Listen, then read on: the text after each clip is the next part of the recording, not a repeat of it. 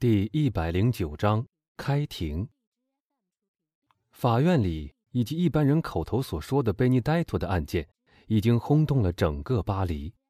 由于他时常出现于巴黎咖啡馆、安顿大马路和布洛涅大道上，所以，在他短暂的显赫日子里，这个贾卡尔康蒂已经结交了一大批相识。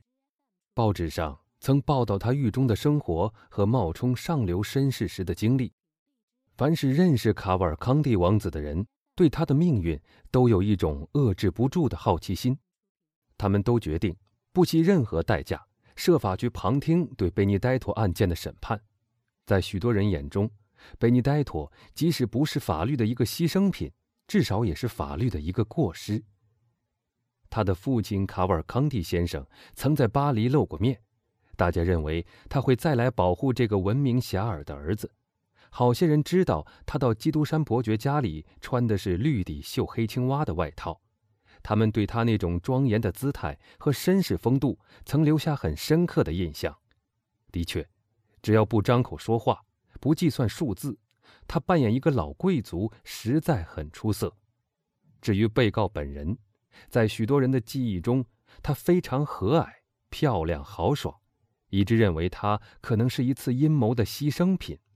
因为在这个世界里，拥有财富常常会引起别人的暗中怨恨和嫉妒，所以人人都想到法院里去。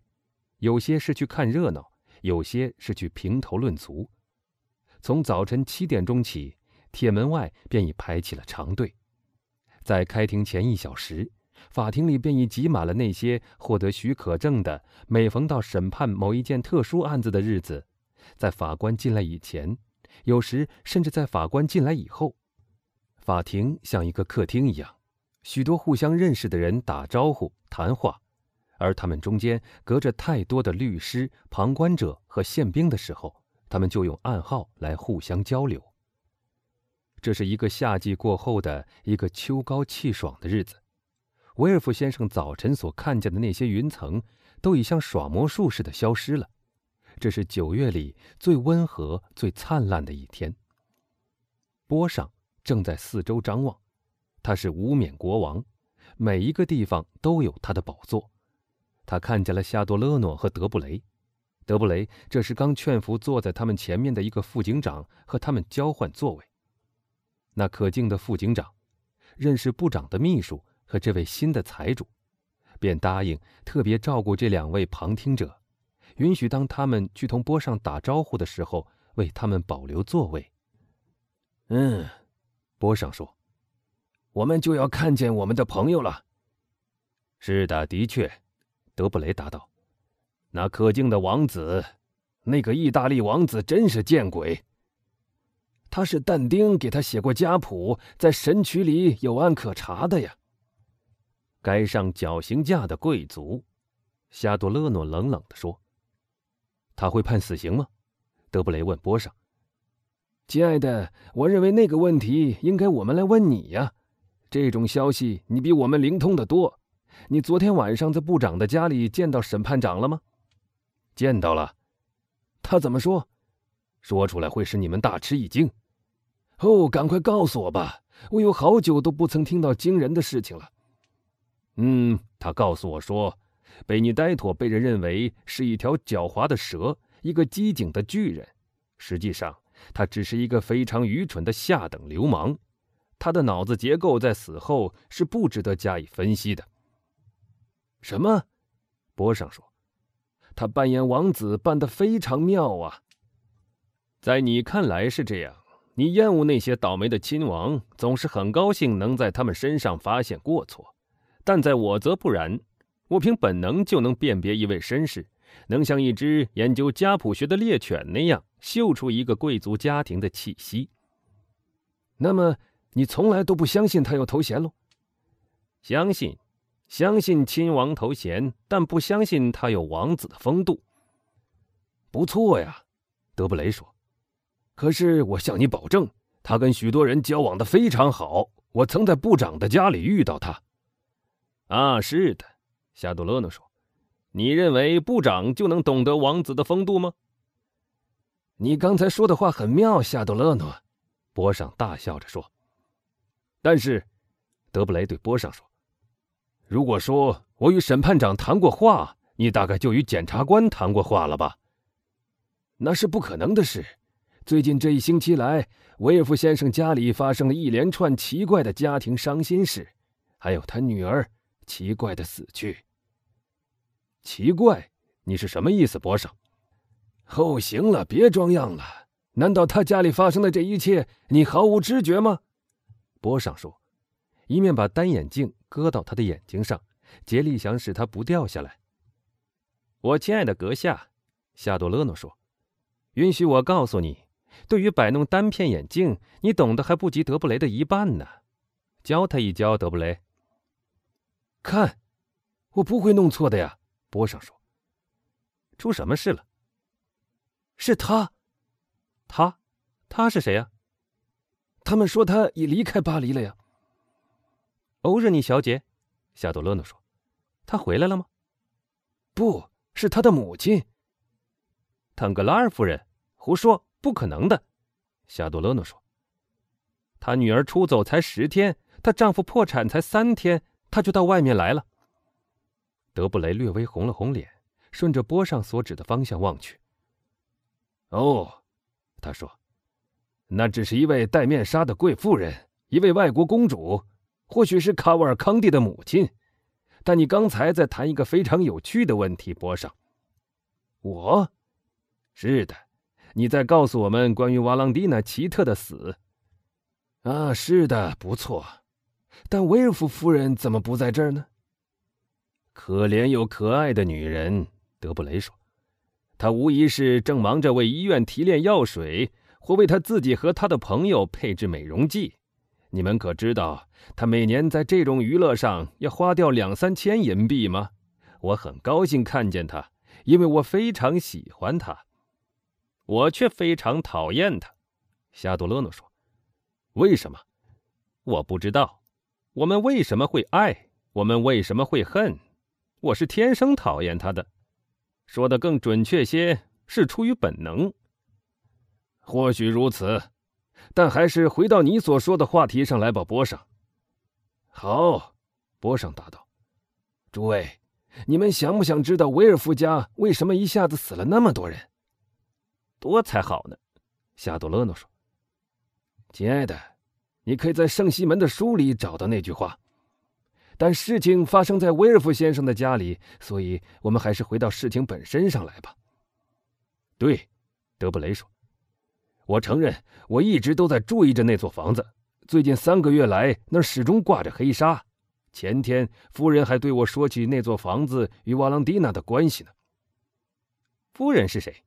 夏杜勒诺问道：“当然是部长的太太喽。”“哦，对不起，我从来没有拜访过部长。让王子们去做那种事情吧。”“真的，以前你只是漂亮，现在你变得光彩照人了，伯爵。可怜可怜我们吧，不然你就像另外一个朱比特，把我们都烧死了。”“我不再说话了。”夏杜勒诺说，“真见鬼！别挑剔我所说的每一个字吧。”来，让我们听完你的故事吧，波上。我告诉你，夫人前天还问到我这件事情，开导我一下吧，让我去告诉他一些消息。嗯，诸位，威尔夫先生家里的人之所以死的那样多，是因为那座屋子里有一个杀人犯。那两个年轻人都打了一个寒战，因为这种念头，他们已不止想到过一次了。那个杀人犯是谁呢？他们同声问。爱德华。听者所爆发出来的一阵大笑，丝毫未使那个说话的人感到窘迫。他继续说：“是的，诸位，是爱德华。他在杀人的技术方面可称得上是一个老手。”你在开玩笑？绝不是。我昨天雇佣了一个刚从威尔夫先生家逃出来的仆人，我准备明天就打发他走了。他的饭量是这样的大。他要补充他在那座房子里吓得不敢进食的损失。嗯，听我说，我们在听着呢。看来很可能是那可爱的孩子弄到了一只装着某种药水的瓶子，他随时用它来对付他所不喜欢的那些人。最初是圣梅朗夫人让他厌恶，所以他就把他的药倒出了三滴，三滴就够让他丧命了。然后是那勇敢的巴罗斯，诺瓦迪埃爷爷的老仆人，他不免要触犯那可爱的孩子，这是你们知道的。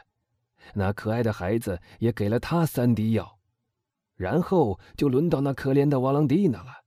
他并没有得罪他，但是他嫉妒他，他同样给他倒了三滴药精，而他像其他的人一样走向了末日。咦，你讲给我们听的是一个什么鬼故事啊？夏杜勒诺说：“是的。”波上说：“属于另一个世界上的故事，是不是？”荒谬绝伦，德布雷说：“啊。”波尚说：“你怀疑我？你可以去问我的仆人，或说的更确切些，去问那个明天就不再是我的仆人的那个人。那座屋子里的人都那样说。而这种药水呢？它在什么地方？它是什么东西？”那孩子把它藏起来了，但他在哪儿找到的呢？在他母亲的实验室里。那么，是他的母亲把毒药放在实验室里的吗？这叫我怎么回答呢？你简直像一个检察官在审问犯人似的。我只是复述我所听到的话而已。我让你们自己去打听，此外我就无能为力了。那个可怜的家伙前一阵子吓得不敢吃东西。简直让人难以置信！不，亲爱的，这并没有什么无法理解的。你看见去年离西街的那个孩子吗？他趁他哥哥姐姐睡着的时候，把一枚针戳到他们的耳朵里，弄死了他们。他只是觉得这样好玩。我们的后一代非常早熟的。来，波上，夏杜勒诺说：“我可以打赌。”你讲给我们听的这个故事，实际上你自己压根儿都不相信，是不是？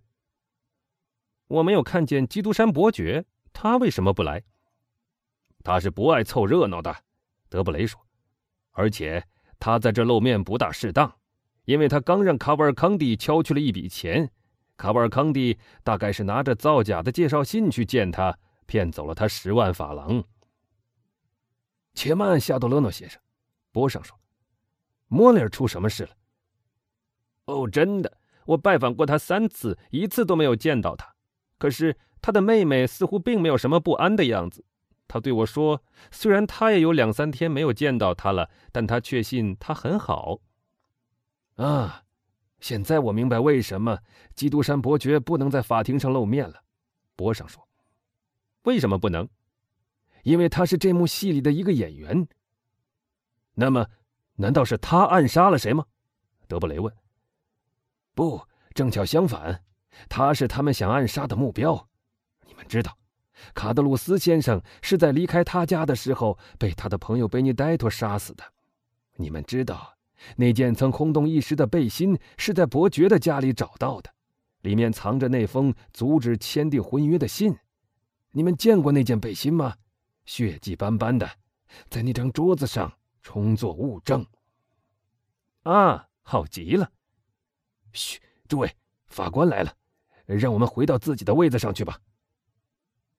法庭里响起一阵骚动声，那位副警长向他的两个被保护人用力的招呼了一声：“喂！”